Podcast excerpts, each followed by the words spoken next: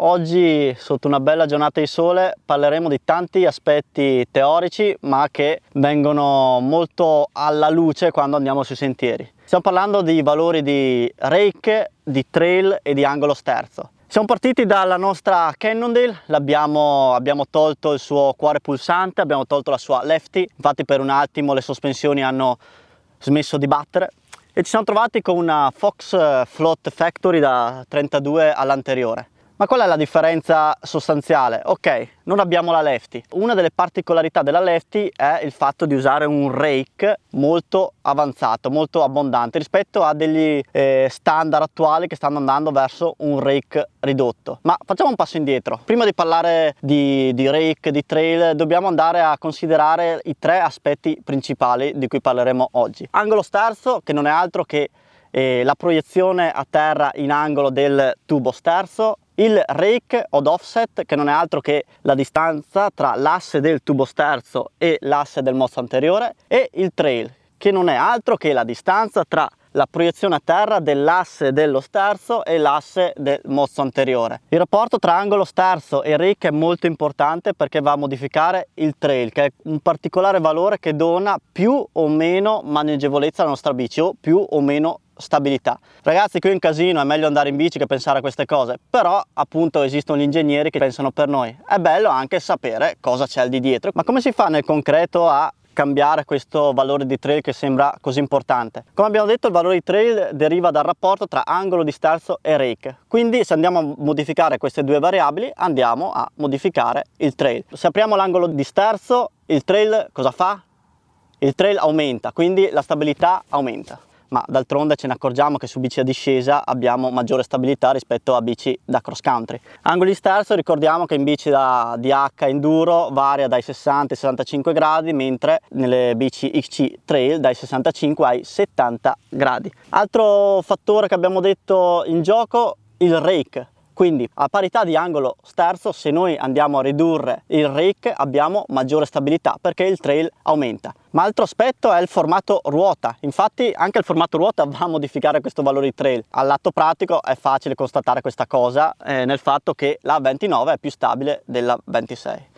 Quindi voi direte, vabbè, basta fare un rake corto e guadagniamo in stabilità e la bici eh, va meglio. Molti marchi sono di questa idea, dopo andremo a vedere nel dettaglio. Con il rake più corto il punto di contatto della ruota col terreno arretra e il trail aumenta. Con questa soluzione abbiamo una ruota spostata più indietro rispetto a un assetto ad angolo sterzo aperto quindi abbiamo molti vantaggi. Una bici più corta maggiore stabilità lato scassato con tante botte a ripetizione abbiamo un sterzo che sta più stabile e tende meno a, a, a sbattere stile carrello della spesa. E abbiamo una maggiore facilità a caricare l'anteriore. Non ci sono solo vantaggi gli svantaggi sono che avendo una ruota più vicina è più facile il ribaltamento quindi la classica impuntata e avendo una ruota più vicina quindi avremo un assetto più verticale a forcella. Non c'è più una bella ammortizzazione lineare ma ruota più vicina lavora peggio nei colpi che arrivano dal terreno. Ma andiamo al lato pratico. Ci sono state varie strade di vari marchi che hanno deciso di e giocare su queste geometrie per avere dei mezzi diciamo maneggevoli e stabili allo stesso tempo. Pensiamo alla geometria di Gary Fisher con la G2 poi ripresa anche da Cannondale dove non è stato fatto altro che aumentare di molto il valore di rake quindi per rendere molto maneggevole la bici ma per contrastare questo assetto molto maneggevole cosa si è fatto? Si è aperto l'angolo di sterzo e poi ci sono assetti più tradizionali quindi marchi che non si vogliono sbilanciare che rimangono eh, nel limbo con eh, angoli sterzo nella media e rake nella media quindi classici marchi né carne né pesce però le bici vanno bene. L'approccio chiamiamolo new school moderno eh, dove non si fa altro che andare in controtendenza. Io lo chiamo l'aspetto più pratico perché a livello teorico non ci si capisce niente ma adesso vi spiego. Parliamo ad esempio di transition con la sua geometria speed balance geometry dove si è accorciato a dismisura a livello di rake quindi la stabilità è aumentata ma non è stato chiuso l'angolo sterzo per aumentare la maneggevolezza ma in controtendenza si è aperto anche l'angolo di sterzo. Provando le bici di transition si è appurato che alla fine eh, su bici da discesa la maneggevolezza lo dà anche la stabilità. Quindi all'atto pratico questa geometria si è rivelata vincente. Mm, noi chiudiamo l'argomento dicendo ok va bene conoscere valori di rake, trail eccetera ma poi le bici bisogna provarle e, e spesso meglio andare sui sentieri che farsi troppe pipe mentali perché abbiamo visto che comunque ogni bici ha i suoi pregi e difetti non esiste una geometria vincente sulle altre ma perché tutto questo preambolo chilometrico? un po' per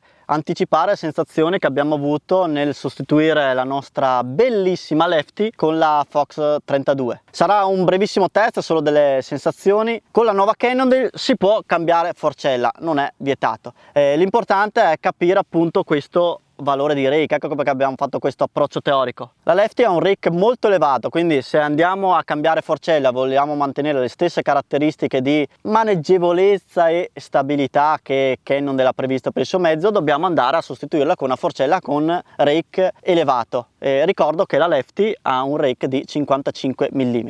In questo caso noi l'abbiamo provata con una Fox da 41 mm, quindi il minor rake possibile è acquistabile aftermarket. Le sensazioni noi l'abbiamo riscontrata, quindi le teorie l'abbiamo riscontrata sulla pratica. Con la Fox abbiamo avvertito sensazioni diverse, la maggior stabilità sinceramente c'era.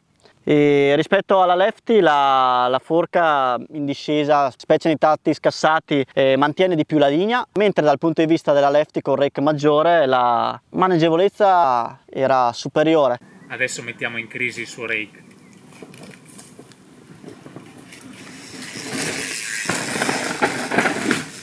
Sono due cose diverse, vanno provate. Dal mio punto di vista preferisco una forcella con rake minore, infatti lancio una freccia. Sarebbe bellissimo avere la possibilità di usare una lefty con rake alla transition, quindi un rake di 37 mm. Sarebbe veramente una prova del 9. Ma dopo tutti questi discorsi a livello geometrico bisogna anche buttarsi sui sentieri. Tanto alla fine il rider con un buon manico trova sempre il compromesso. No, sponda!